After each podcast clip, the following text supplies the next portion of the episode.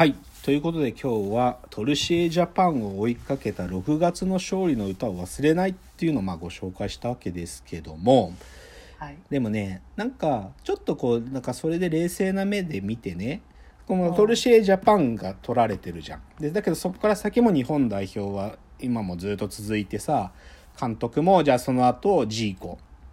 うん。ジーコがやった4年間があってでオシムさんがやってでもオシムさんで病気になっちゃったから岡ちゃんにもう一回託してとかさ。でまあその後ザッケローニさんになってとかいろいろあるわけじゃん。うん。だけ、どなんで2002年のこの DVD って特別だなのかな？いや実はでも同じような DVD っていうかドキュメンタリーあんまり作られてないのね。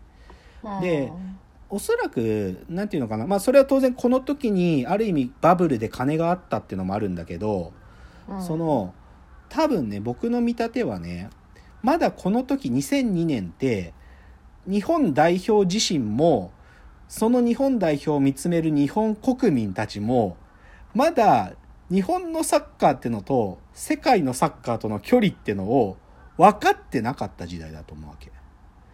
え、それは、遠いって思ってるってこと？近いって思ってた。ああ、そうなんだ。近いって思ってた。そういう時代があったってそうことそうだから98年で初めてワールドカップ出てボロ負けしたボロ負け3戦全敗して、あやっぱりワールドカップは甘いもんじゃないって言って時間す負けて帰ってきたわけじゃん。けどさトルシエが監督になった時にちょうどいいせ最高の世代がそこにはまってさワールド、うん。ジュニア ワールドユースとかで準優勝とかしちゃうんだよね。うんえ？ひょっとしたら世界との距離ってもう近いのってなんかそういうとこところどころで勝ったりするから、うん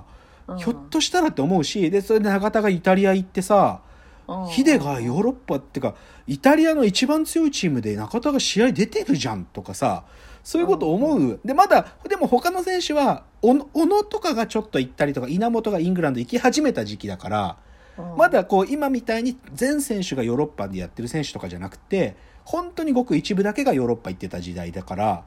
うん。でもでも行ってる選手はそれなりに活躍してるぜって思ってた時間だったんだよね。うんで国民たちもひょっとしてこだからさあ僕もその実は思ったけど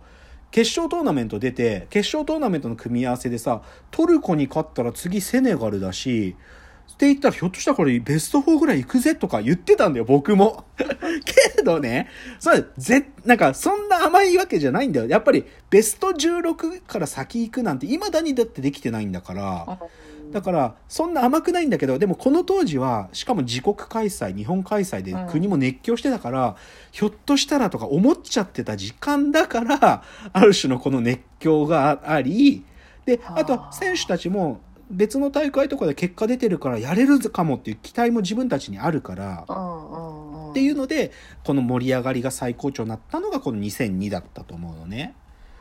そうなるほどねだからでもそっから先の時間は逆に日本は世界との距離が正直縮まったっていう瞬間はなかったねもう今も。それくらい世界のサッカーの進化の速度の方が速くて日本のサッカー追いつけてないですよ。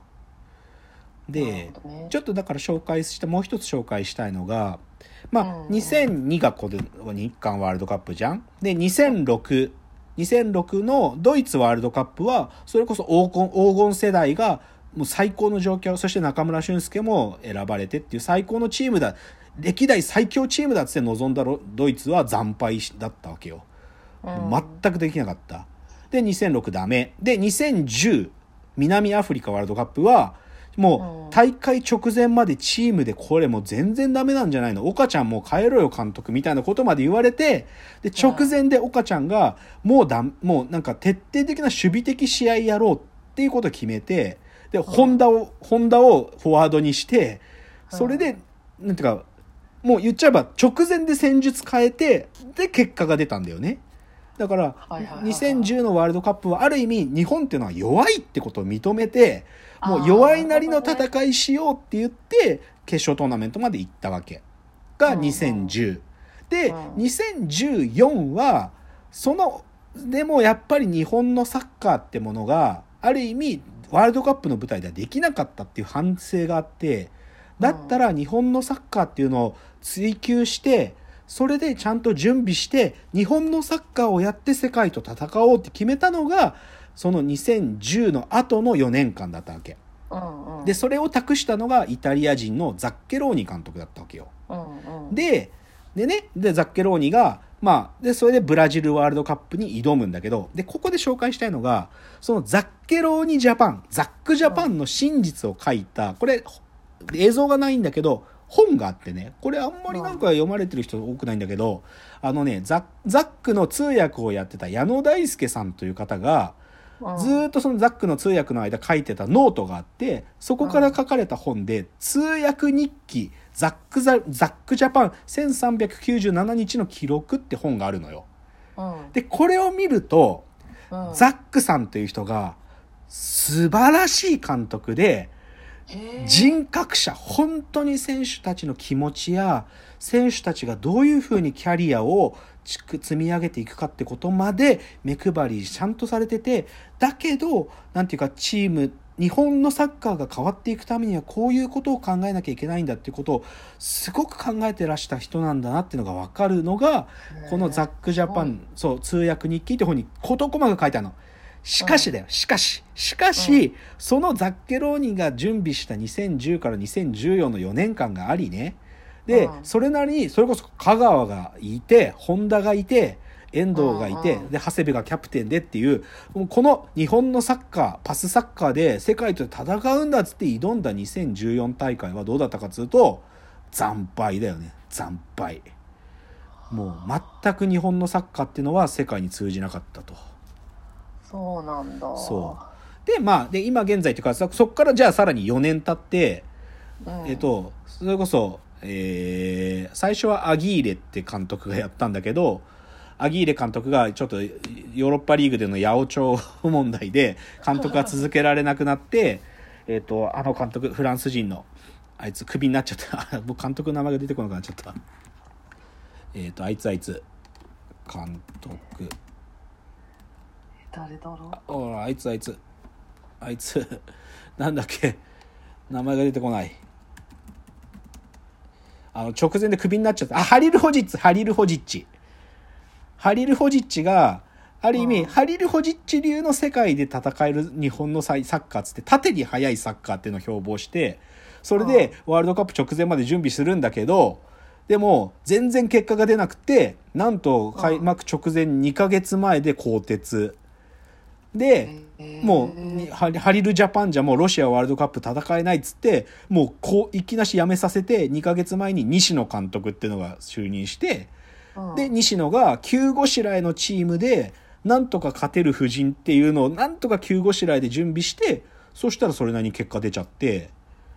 2018大会はロシアで、まあ、言っちゃえば予選リーグ突破してでしかも3位になるベルギーと試合終了まで2対2でひょっとしたら勝てるかもってとこまで行ったから。だからさこれざなんか正直言うとこの2002大会以外でうん。決勝トーナメント行けたやつってある意味全部急ごしらえなんだよね。岡ちゃんの時もそうだし西野さんの時もそうで。である意味最高のチームだ。これで日本のサッカーで世界と戦うんだって準備した大会ってことごとく予選で負けてんだよね。それどういうことなんですかねうんいやだから正直ね僕は思ってんのはうんなんかどうやったって日本って弱者の戦いしなきゃいけないってことだと思うわけ。なんかさ日本のサッカーするって言った時点でさ主導権が自分たちが持つサッカーしようって言ってることなんだよ。なんかなんだけどやっぱり世界と直接ガチンコでやった時日本に主導権があるシチュエーションなんて超少ないわけ。だから自分たちがイニシアチブ持って試合しようっていう試合展開にはやっぱりどうやってもならないよ。だからでもサッカーっていうのはさでも自分たちがボールを長い時間持ってなくて守ってばっかりでも勝てる競技だからだから自分たちがもう俺たち弱いって認めて弱者なりの戦いしたチームで勝てるんだったらそれやるべきだなっていうのが僕の姿勢よ基本的には。うんそれくらい正直まだ全然世界との差埋まってないし。いやなんかサッカーとかなんかすまあなんうねすごい選手いるじゃないですか。いるいる。メッシとか。いる。何なんですかね、何がすごいんですかね？いやでもねすごいいやすごいメッシとかクリスチアーノ・ロナウドとか化け物だよ。うん。だだけどさ実はだよさっき僕ワールドユースの時にさ決勝戦行ったって言ったじゃん。であの決勝の相手のスペインにボロ負けしたって言ったじゃん。その時スペインで出てた選手って例えばねシャビって選手がいるのね。うんシャビの若い頃で彼が出てるんだけどそのシャビって言っちゃえばメッシの相棒イニエスタの相棒だった選手なんだけど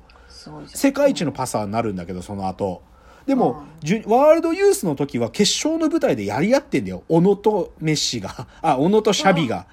小野と稲あシャビと,、えー、と遠藤とかがやり合ってるわけよ。けどさうん。片方はさもう世界のトップオブトップ。それこそメッシと数々の優勝を勝ち取っていく選手にまあなる。だけどもう一つは日本人で所詮日本人なわけ。だからおそらく僕はやっぱ環境だと思ってて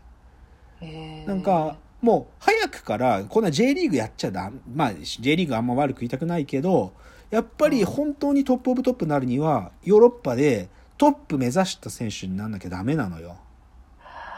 なるほどね、うんやっぱり世界うん基準で戦っていかそうそうないといけないんだ。そう。そう。でそのなんていうか何回もの修羅場っていうかビッグゲームを何回も何回も経験しなきゃダメなの。はあ。そうしないと一流になれない。でも今その可能性があるのは南野って選手が。今世界で一番強いリバプールってチームにいるから。でも南野だけじゃダメだと思う。だから久保とかいうのがもう本当にトップの選手がもうちょっと出てきたらと思うけど。でも僕はどっちかというと弱いチームだって認めるってことがねポイントかなと思ってるんですけどね。なるほどね、はい。い、やーちょっとツタヤでレンタルできそうなんで。ああそうですね。ぜひ面白いですよ。はい。ぜひ